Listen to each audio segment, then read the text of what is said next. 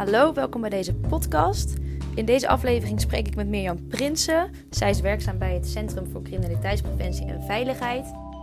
We hebben het gehad over de anderhalve meter samenleving. Hoe het nou komt dat sommige mensen zich niet aan de anderhalve meter kunnen houden. Wat de rol van vertrouwen is in deze samenleving. En wat er nodig zou zijn om de anderhalve meter samenleving normaal te maken.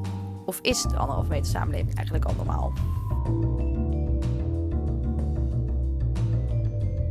Ik ben uh, Mirjam Prinsen. Ik werk bij het Centrum voor Criminaliteitspreventie en Veiligheid. Ik ben daar adviseur, adviseur nalevingsexpertise. En uh, het, uh, het CCV, kort we het altijd makkelijk af, houdt zich bezig met ja, hoe kunnen wij Nederland veiliger en leefbaarder maken. Nou, daar kan je denken aan de harde criminaliteit. Hoe zorgen we dat er geen overvallen meer zijn en dat winkeliers niet overvallen worden. Um, en bij mijn afdeling, nalevingsexpertise, gaat het vaak over hoe kunnen we ervoor zorgen dat mensen zich aan de regels houden. Dat hoeft dan niet direct dat harde criminele gedrag te zijn, maar dat kan ook gaan over uh, ja, hoe zorgen we dat uh, hypotheekverstrekkers eerlijke informatie geven, hoe zorgen we dat artsen netjes de protocollen uh, naleven. Hoe zorgen we dat asbestbedrijven zorgen dat ze de asbest op een verantwoorde manier afvoeren. En ja, dat noemen wij dan de ordeningswetgeving en daar eh, gaat het over gedrag van mensen en bedrijven en hoe kun je dat dan eh, zo goed mogelijk de goede kant op krijgen. Waar ik het dan nu een beetje over wilde hebben was dus um, de coronamaatregelen en hoe mensen zich daaraan houden of ja, juist niet. Um, want ja, de maatregelen worden nu natuurlijk wel steeds verder versoepeld.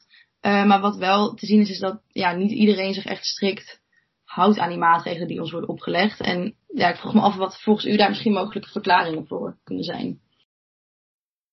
Ja, uh, nou dat is een hele moeilijke vraag. Volgens mij doen ze er wel onderzoek naar ook. De, er, is dat uh, kernteam gedrags, gedragsbeïnvloeding bij het ministerie van AZ. Die proberen dat ook een beetje te monitoren. Hè. Hoe gaat dat dan? En ja, in, het beeld, in de beeldvorming lijkt het soms alsof het heel slecht gaat, alsof steeds minder mensen zich eraan houden. Uit hun monitor blijkt dat dat nog wel meevalt. Dat er toch echt wel heel veel mensen zijn die wel uh, ja, het eens zijn met de regels en vinden dat het goed is om je daaraan te houden. Ja. Als je dan kijkt naar wie dat dan niet doet, uh, ja, en dat heb ik niet onderzocht, maar dat is wel op basis van mijn eigen waarneming en, en gesprekken in de omgeving.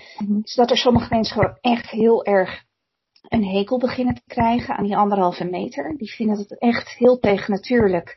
Die zijn het er gewoon niet meer mee eens.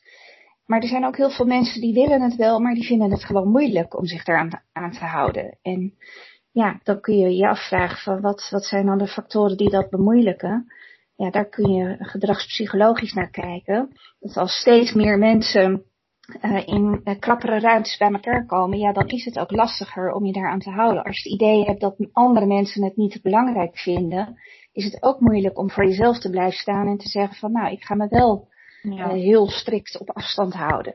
Mm. Um, ja, als het gaat over naleving van gedrag in het algemeen, en uh, wat maakt dat mensen dat wel of niet doen? Dan, onderscheiden gedragswetenschappers vaak drie soorten weerstand. Uh, de eerste is uh, reactantie. en daar gaat het over weerstand omdat jij het gevoel hebt dat je in je vrijheid wordt aangetast, dat er iets van je wordt afgenomen. Mm-hmm. Nou, dan, dan kan je heel boos over worden, want ja, je bent zelf bepalend, je bent een autonoom mens en je vindt niet dat een ander daar wat over te zeggen heeft. Um, de tweede soort weerstand is sepsis.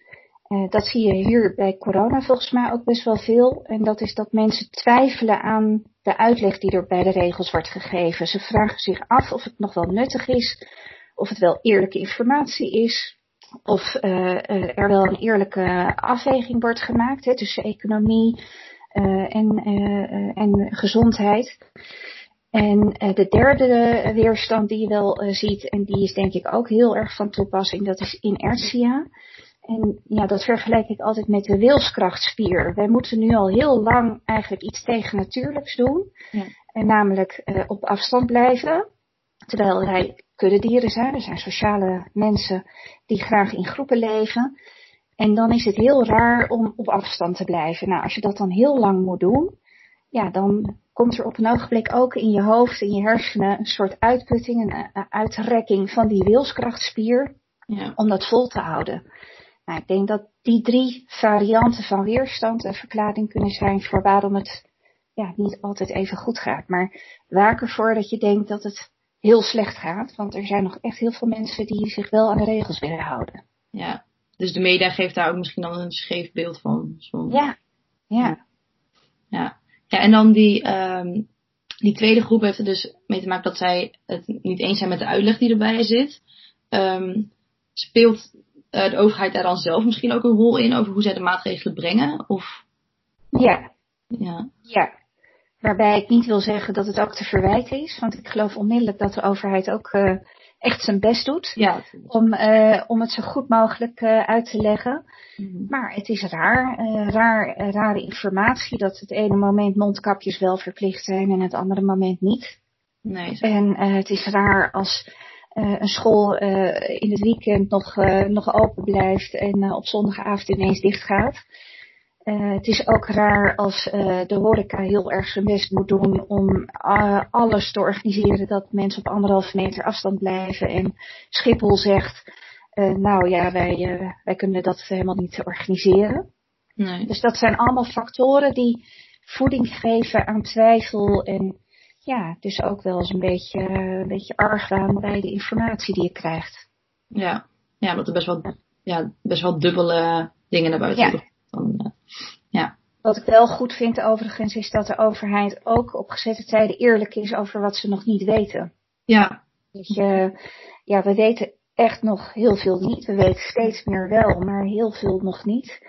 Ja, het is goed om daar openheid van zaken in te geven en daarin ook te laten zien welke afweging je maakt. Of je dan het risico neemt met de kennis die je hebt, of dat je zegt van nee, we nemen nog even het zekere voor het onzekere. Ja, inderdaad. Um, ja, en de mensen die er dan dus ja, zijn die zich inderdaad niet aan de maatregelen houden.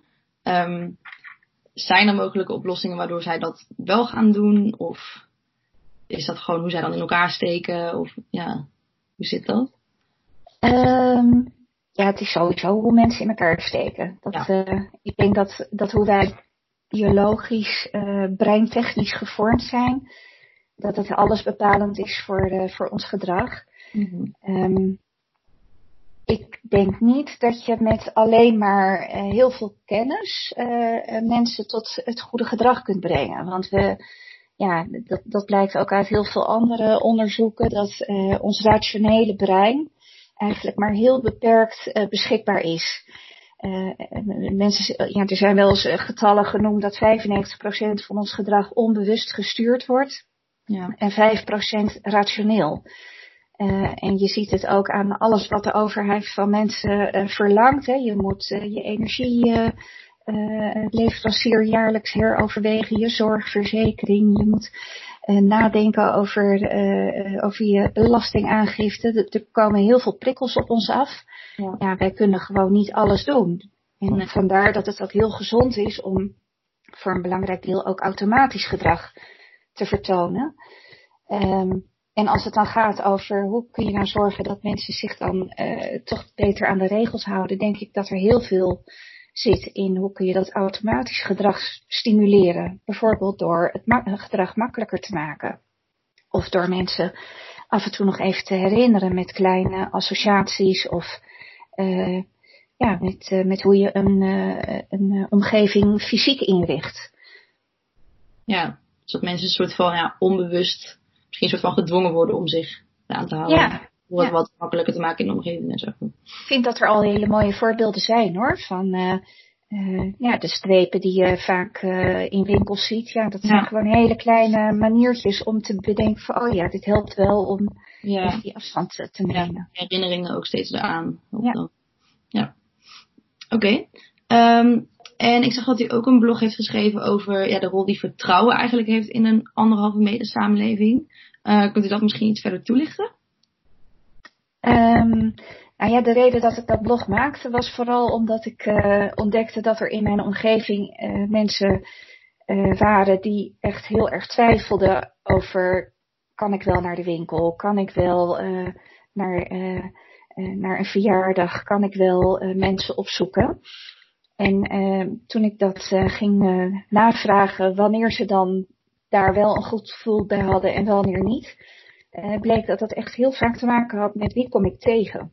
Ja. En wie staat er dan nog meer in die winkel? Wie moet ik op dat verjaardagsfeestje? Toen dacht ik, nou, toch eens kijken wat er dan speelt aan factoren die vertrouwen kunnen beïnvloeden. Mm En dan is het heel grappig om te zien dat vertrouwen kan toenemen op het moment dat je iets in de ander herkent, wat je zelf ook hebt. Dus gemeenschappelijke kenmerken uiterlijk. Uh, uh, ik las zelfs dat als mensen dezelfde voornaam hebben of dezelfde initialen, dat het al iets doet met dat je meer vertrouwen hebt in de ander. Dus dat zijn hele gekke factoren die, die bepalend zijn naast de bekende van doen wat je zegt, zeggen wat je doet, uh, eerlijk zijn over wat je weet. Nou ja, al die dingen die ik uh, in de blog ook vermelde. Ja. ja. Ja, dus dat vertrouwen is dan echt ook ja, vertrouwen in de ander dat die persoon ook gezond is. Als hij dus bijvoorbeeld naar zoek mag. Ja. Of dat hij in elk geval het beste met jou voor heeft. Ja. Ja. Ja. Dat is overigens ook een mooie uitkomst van die monitor van, bij het RIVM. Uh, dat 50% is heel bang om zelf besmet te raken. Maar nog veel meer mensen, 90%, vindt het veel erger om een ander te besmetten. Ja. Dus als mensen het al niet voor zichzelf doen, dan doen ze het vooral voor de ander. Ja. Ja. Ja, ja dat is wel een mooie bevinding inderdaad. En dat is wel leuk, want dat is opgepakt ook in Zutphen. Daar heb je Dueltje, een, een club die, die ook heel goed is met gedragskennis en gedragsbeïnvloeding. En zij hebben het concept ontwikkeld van zo'n hartje. misschien heb je dat wel gezien als voorbeeld. dat ze hartjes op straat plakken. Oh, met, ja. met de vraag voor wie doe jij het? Ja. dus dan gaat het niet over doe het voor jezelf uit egoïsme, maar doe het voor een ander. Ja. En als je dat mechanisme aan kunt zetten in het hoofd van mensen, dan eh, heeft dat dus kennelijk ook uh, zijn weerslag op wat ze doen. Ja, ja want de overheid uh, werkt ook wel denk ik deels met die boodschap, omdat uh, aan het begin zegt natuurlijk dat vooral jongeren nog de straat op gingen en die afstand niet hielden. En toen werd ook gebracht van, nou ja, doe het dan voor oudere mensen die je misschien tegenkomt of zo. Want je wordt zelf misschien niet heel ziek, maar andere mensen om je heen wel. Ja. Ik denk dat daar inderdaad ook wel eens op ingespeeld wordt inderdaad. Ja. ja ja, ik denk dan dat dat vertrouwen ook wel belangrijk is om te behouden als ja, nu eigenlijk al de maatregelen dus verder versoepeld worden. Zodat, toch? Ja. Ja. Ja. ja. Naast, naast andere dingen, hè. Het moet gewoon ook echt gemakkelijk worden. Ja. Ja. En uh, wat jij net vertelde over, um, of wat je vroeg naar uh, wat kunnen we nou doen. Heel vaak is, die, is het idee dat we vooral veel moeten uitleggen, veel moeten toelichten. Um, dat is zeker belangrijk en het helpt ook absoluut niet als het, uh, uh, als het niet gebeurt.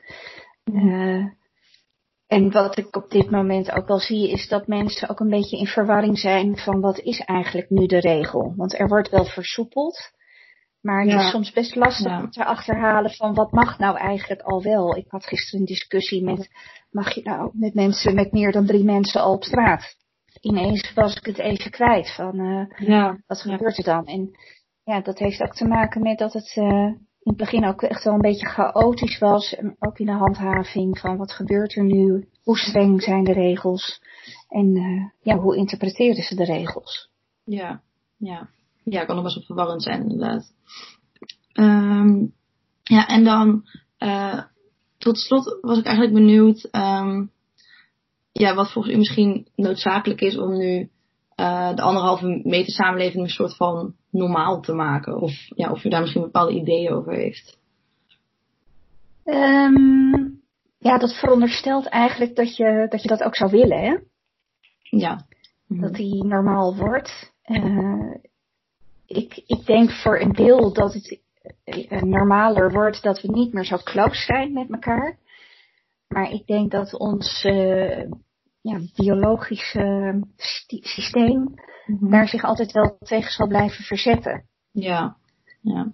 Dus um, ja, de, de vraag wat er moet gebeuren om het normaal te maken, is ja, de tijd. Het zal tijd nodig hebben dat we, dat we, dat we dit als normaal beschouwen. Ik heb zelf soms wel, dan zit ik naar de televisie te kijken.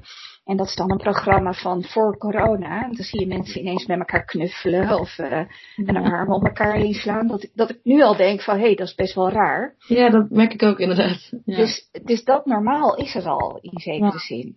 Ja. Um, dus als we dat als we dat ook vaak genoeg blijven zien, dat dat, uh, dat, dat normaal is om afstand te bewaken, dan denk ik dat dat sowieso ook helpt.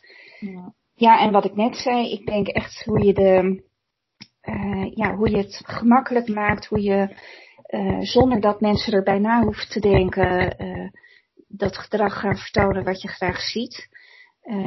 ja, dat zijn wel belangrijke dingen. Dus routering in winkels, met in welke richting je mag lopen, dat er geen kruispaden zijn, zeg maar. Ja. Dat, dat zijn handige manieren om dat te organiseren. Ja, ja. Um, ja ik denk ook dat op dit moment hebben we natuurlijk de, de, de, fijne situatie dat het heel goed gaat met de corona-patiënten. Mm. Maar op het moment dat er een tweede opleving komt, dan uh, denk ik dat het ook weer makkelijker wordt om je aan de anderhalve meter te houden. Dus ja. ja. het is een beetje een tegenstrijdige gedachte. Mm-hmm. Maar de nabijheid van het gevoel van, van de, ja, het risico dat je ziek kunt worden, of dat mensen in jouw omgeving ziek kunnen zijn, ja, dat maakt wel ook dat mensen zich daar eerder aan zullen houden. Ja. Ja ja, dat is ook echt weer dat ene. Uh, dat je het belangrijk vindt dat mensen om jou heen niet ziek worden. Ja. ja. ja. En daarnaast inderdaad heeft het gewoon waarschijnlijk tijd nodig, maar het wordt misschien al, al iets normaler. En een beetje dat routine is dan ja. Ja, en misschien ook wel gesprekken daarover met mensen. Want ik merk ook wel, eh, het lijkt soms alsof de, de, de anti-anderhalve meter mensen even de boventoon voeren. Maar er zijn echt heel veel mensen die het echt wel belangrijk vinden. Juist ook al vanwege alle verliezen die er geleden zijn in, uh, in de economie. Dat we dit nog even volhouden totdat er een vaccin is. Ja. En dat dit nu even waard is om ja. weer goed op te pakken. Ja. Dit was de laatste aflevering van de CIA-podcast. Maar niet getreurd, want in het volgende collegejaar kunnen jullie weer meer afleveringen verwachten. We hopen dat jullie met plezier hebben geluisterd en dat we jullie volgend jaar weer terugzien als luisteraar van deze podcast. Succes met de laatste loodjes, fijne zomervakantie en tot volgend jaar.